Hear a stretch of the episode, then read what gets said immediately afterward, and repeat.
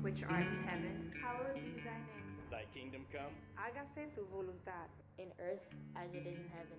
Give us this day our daily bread. And forgive us our trespasses. As we forgive them that trespass against us. And lead us not into temptation. But deliver us from evil. For thine is the kingdom. The power and the glory. Forever and ever. Amen.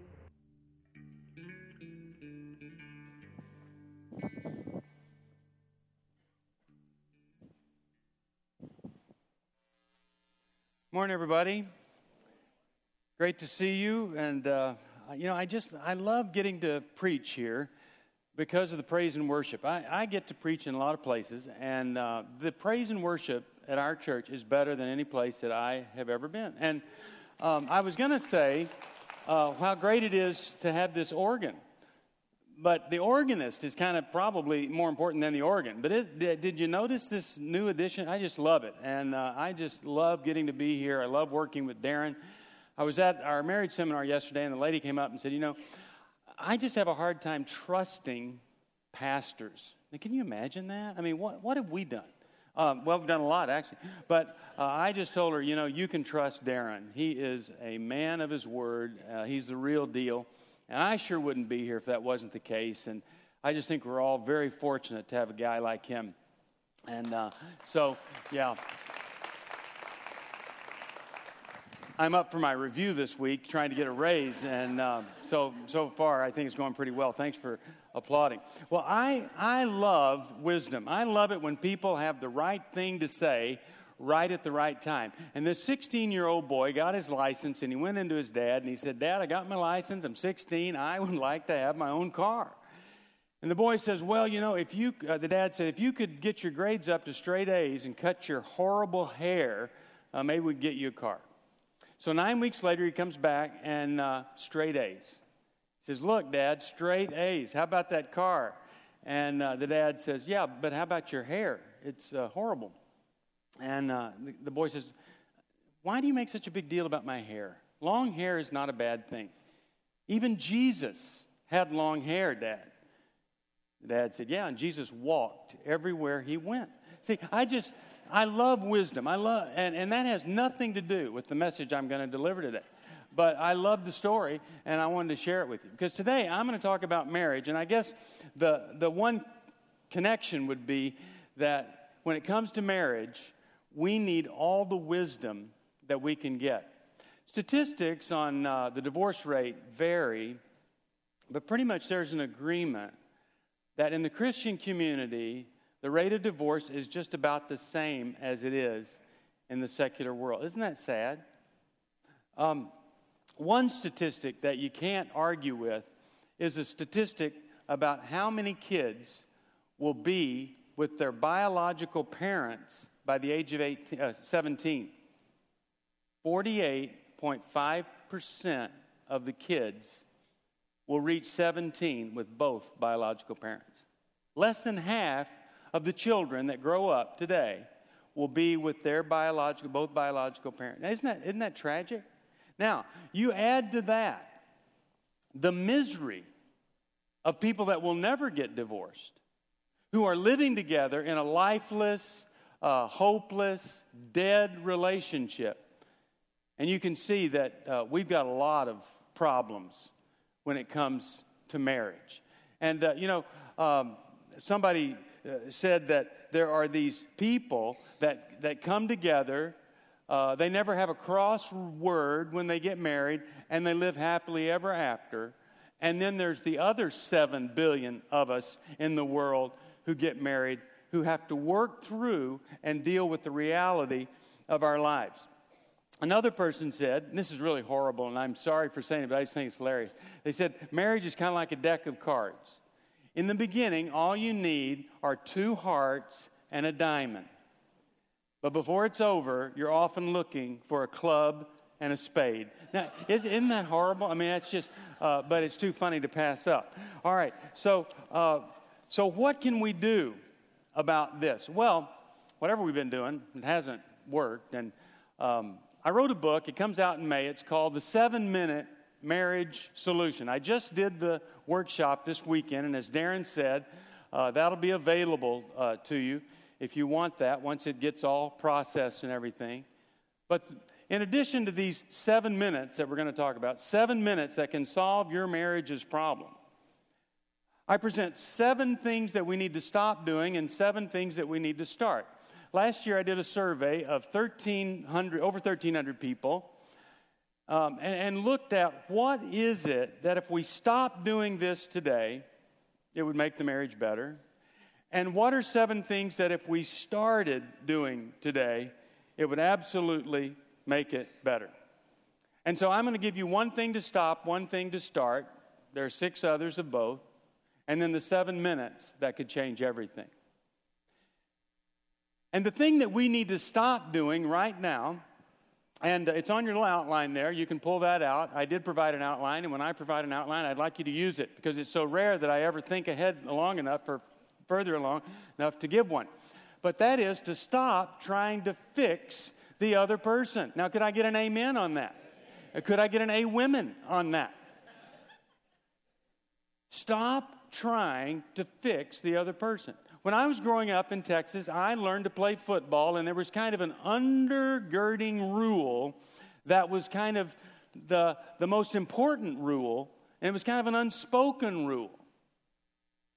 And that was never tackle somebody who has the same color jersey that you do. Doesn't that make sense? And yet, you know, we, we picked this teammate of ours, this one person we want to go through life with. And then we spend the rest of our life attacking and tackling and criticizing and complaining about that person. And um, people, when, when there's criticism and there's a, a person trying to change them, uh, their natural inclination is to dig in their heels and refuse to change. Versus if we could uh, somehow accept them and free them, uh, they, they might actually want to change. They might want to do something in a different way. I don't think that God really wants to hear our prayers. God, change that other person for me. I think what God wants to hear is God, change me into an accepting, loving person that will free this other individual to look at themselves and make the changes that they need to make. Who wants to live with somebody who is always complaining and criticizing? I challenge people go 24 hours without criticizing your spouse.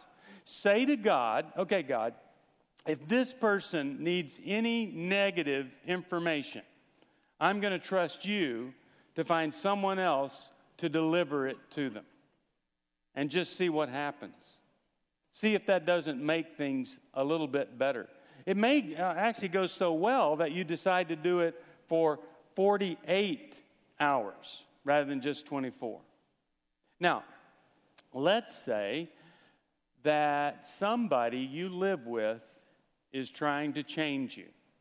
We've established that that's foolish, that that, that isn't going to help.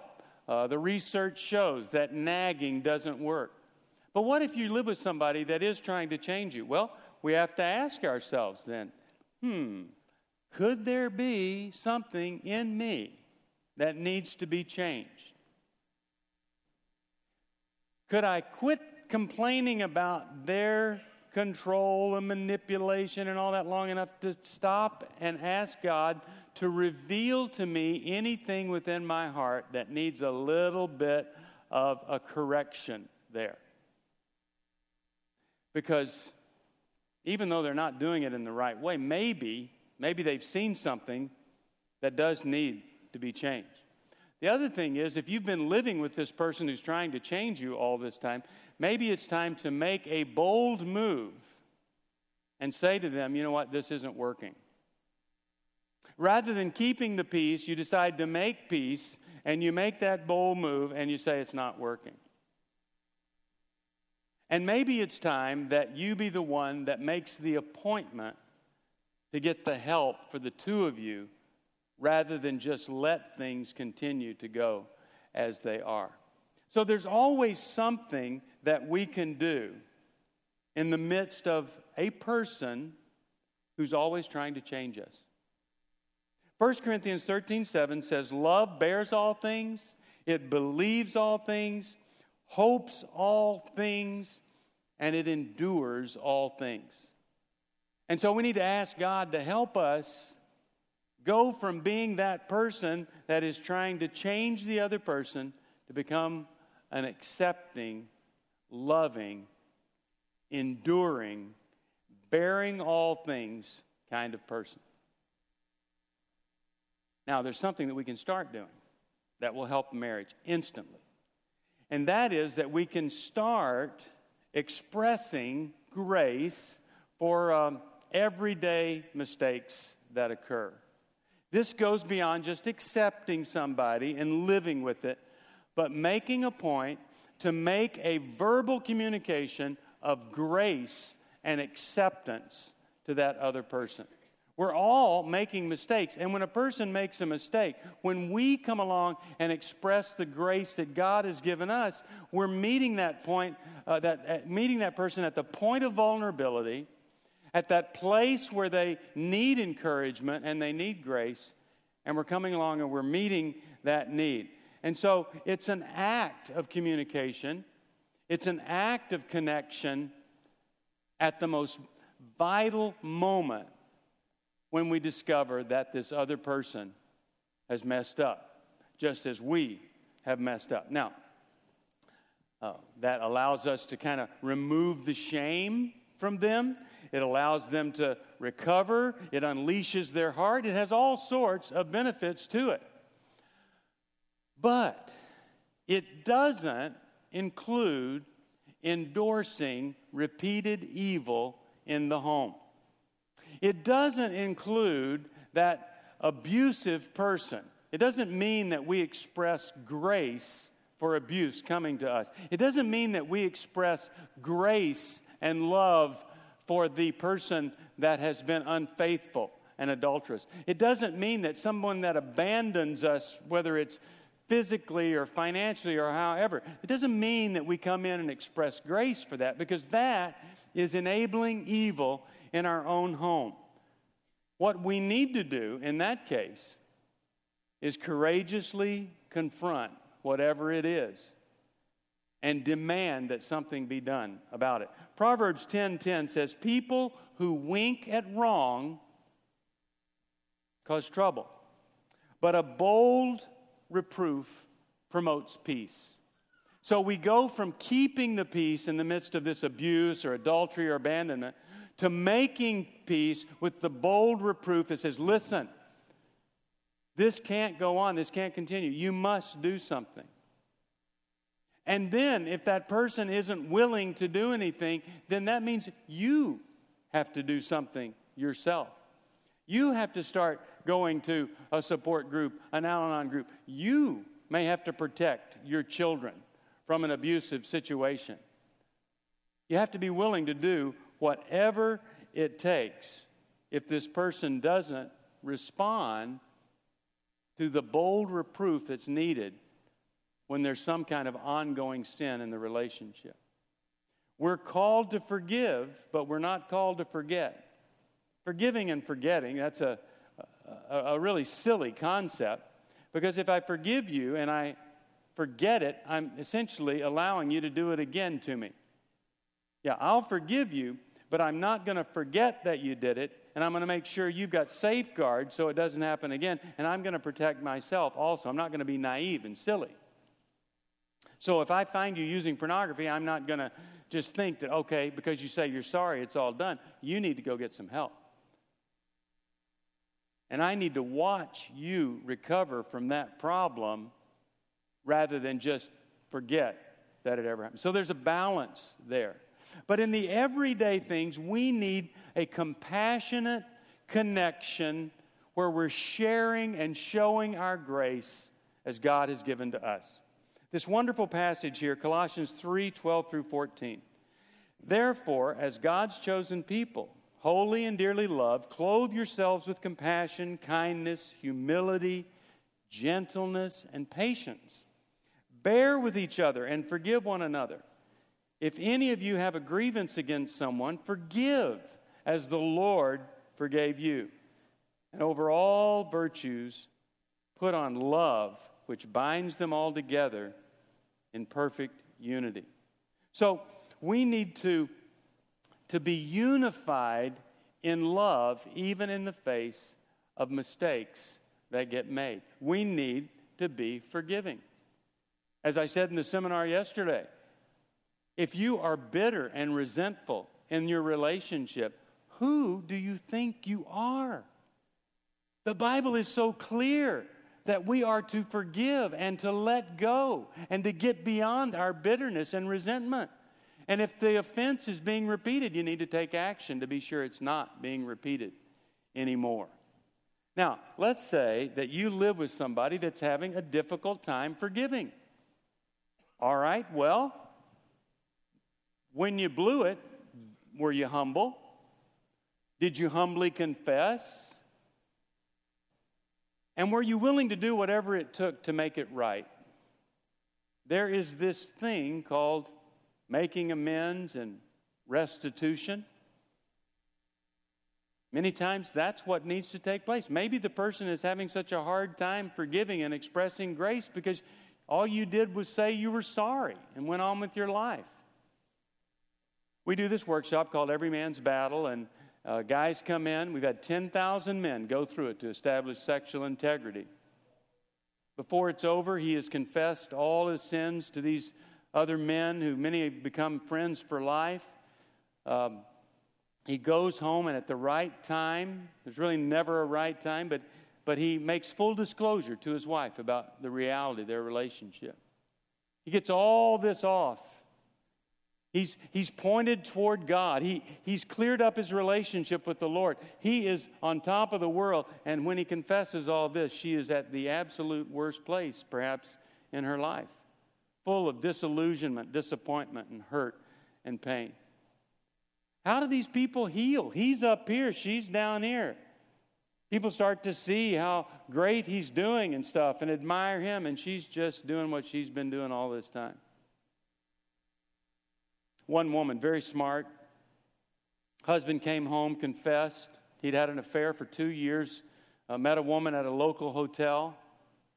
For two years, he confesses to her. She says, Okay, well, if, if you're uh, sure you're never going to do this again, then you shouldn't worry about who owns all our stuff. You go down to the courthouse and you turn over all our assets to me. And so you can imagine how humiliating that was to him. He did it and kind of humiliated himself in her direction. And then she said, I never liked your hairy chest. I want you to shave your chest every day. If you really want to show you love me, you shave your chest every day. There aren't many things more humiliating than that for a guy. And yet he was willing to humiliate himself to make restitution for her, to show that he meant it. It wasn't enough. Finally, she said, I never liked your crooked teeth. I want you to get braces and straighten your teeth. And every time they tighten up those braces, you think of the pain that you caused me. And he did it. His restitution humiliated himself to her level, and they began to heal together. I was with them two weekends ago. I didn't see his chest, but he had very beautiful teeth. I'll tell you that. They've been in this for about five years. A couple of years ago, I had breakfast with them in the same hotel where he had had the affair. I said to her, How in the world could you have breakfast where they had the affair? She said, Well, he didn't have the affair. That man is dead. This is my new husband who has made restitution, who has restored our relationship. You see, sometimes we're sitting there saying, hey, they ought to be forgiving. We're, we're judging them for not forgiving us when maybe we need to be doing more to be in a forgivable place. Ephesians 4:22 says, "And be kind to one another, tenderhearted, forgiving one another, even as God in Christ forgave you. And if somebody's having a hard time forgiving you, maybe there's something you could do. So we, we stop trying to change the other person. We start expressing this grace that God has given to us. And then there are these seven minutes that could be the solution to your marriage. Now, when I say seven minutes, many times the, the men think these must be seven sexual minutes. Women think, well, this must be a conversation, this, or, or him listening to me for seven minutes. Well, it's not either of those. One guy said, you know, I don't mind my wife having the last word. I, I just wish she would go ahead and get to it. Now, we all have different communication needs, don't we? And we all imagine what would be helpful. But what I'm talking about are seven minutes where we bring God's word into our relationship. Now, let me tell you why. There's an organization called the Center for Bible Engagement. And they did a study over many years, and here's what they found out. If you will open your Bible and read the Bible one day a week, you know what kind of impact that has on your life? Like if you just go to church and open the Bible when you come to church and read the Bible, you know what kind of impact that has? What kind of changes that allows you to make? Absolutely none. Two days a week, no impact. Three days a week does nothing to change the person that you are. You know, there aren't a lot of people that will even read the Bible for three days a week. But this study showed that if you read the Bible four days a week, more days than not, it changes your choices, it changes your character, changes the dynamics in the relationship. So, the seven minute marriage solution, if you want to see change over time, is that more days than not, you need to be sitting down with your spouse opening up the Bible and reading that Bible together and then coming together in a time of prayer where you're, uh, as my wife and I do, you hold each other's hands, you look each other right in the face, eyeball to eyeball, and you connect with each other and you connect with God and you bring God's transforming power into your relationship. Now, listen to this. If you read the Bible four times a week, it will lower the chance of you drinking excessively by 62%. Now, that's interesting to me, but this one is profound. It will, it will reduce the chance of you looking at pornography by 59%. It will reduce the chance of you having sex outside of your marriage by 59%. It will uh, it will reduce gambling by 45%, or the chances of you lashing out at this other person by almost 40%. The Bible, the powerful Word of God, will transform your life. And the reason that we don't know that or that we don't experience it is that we don't do it often enough and we don't do it together. Every person needs a place where they can kind of reset and reboot the relationship. There, there needs to be a no fly zone kind of place where you forget the stuff beyond and you're looking to God's truth and what He would have uh, you do, what area of your life He would have you change and pay attention to. And so, this time of connection can change everything. Uh, you know, just, just the fact that you spend that time together. My wife says that, that uh, the most powerful sex organs are the eyeballs, that, you know, she needs that connection. I think uh, every woman needs that connection. And, you know, I cannot expect her to be in the mood for sexual intimacy if I haven't made that connection. And anytime that she has is not in the mood, then I know I have not connected with her at another level. And the one time I wasn't in, a, in the mood, she had not connected with me at, at that level. It just, you must have, have connection beyond if that is going to be the kind of fulfilling experience that God wants it to be. And so you have seven minutes, devotional time, short time. He reads the Bible, she reads the scripture, and you pray together. And, and you watch what starts to happen in the dynamics of the relationship if you're consistent and you kind of make it a ritual in your life. It really can be the solution. We try everything. We read books, go to seminars, and all this. How about God's Word? How about we just try God's Word? Well, kind of to sum up, there are seven things to stop, and, and I've given you one. Stop trying to fix the other person. Seven things to start, and I've given you one. Start expressing grace. And there are these seven minutes that could change everything. Someone said that a, a marriage license is really just a work permit.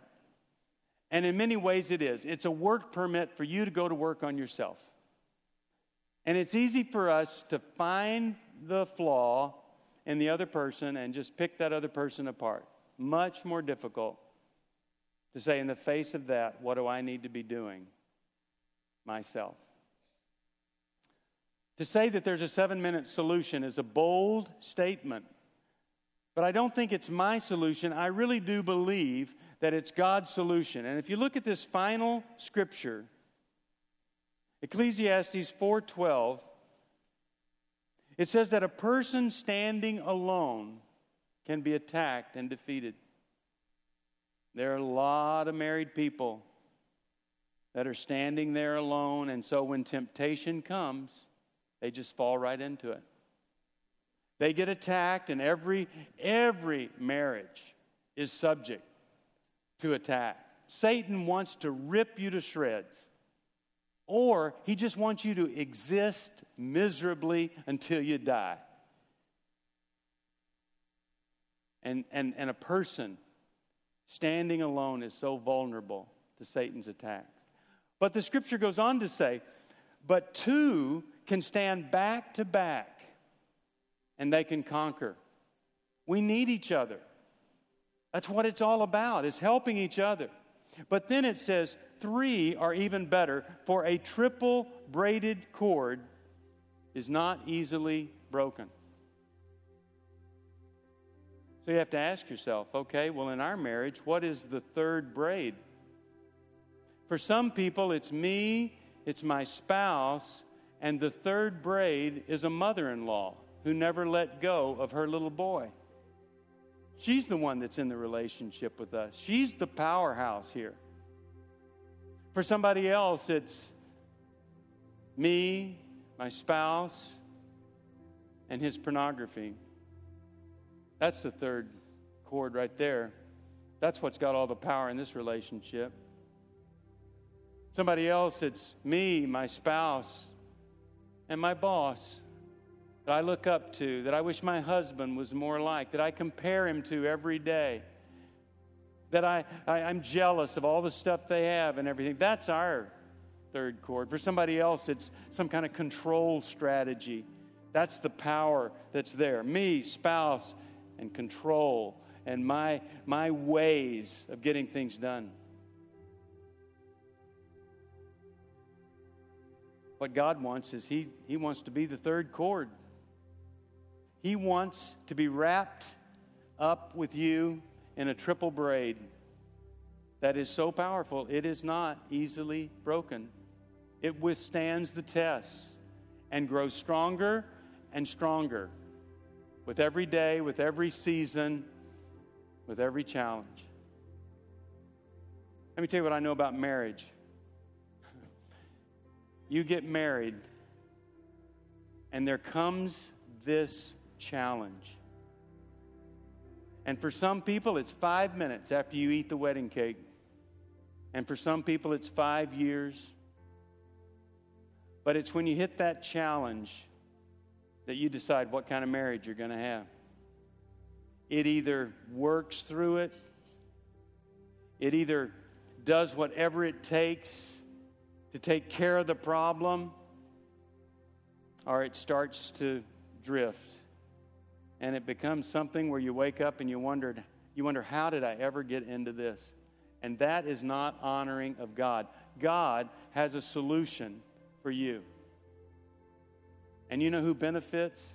You do, and your kids do.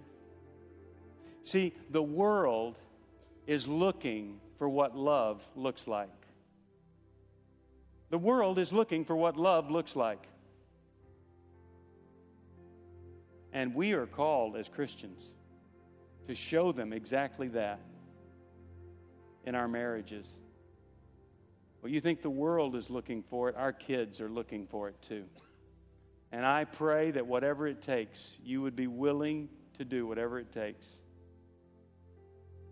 to show this world, show your children and your neighbors what real love looks like. Let me pray. God, thank you for your transforming, powerful word that we can incorporate into our relationships every single day. Lord, I pray that each person here would ask you right now for more willingness to do whatever it takes for the relationship to honor you. Willingness. God, I'm, I'm asking that each person here will pray for and you would grant them willingness they've never had before. In your name I pray. Amen. Now, just try not to argue with each other before you get out of the parking lot, okay? Just do that. God bless you.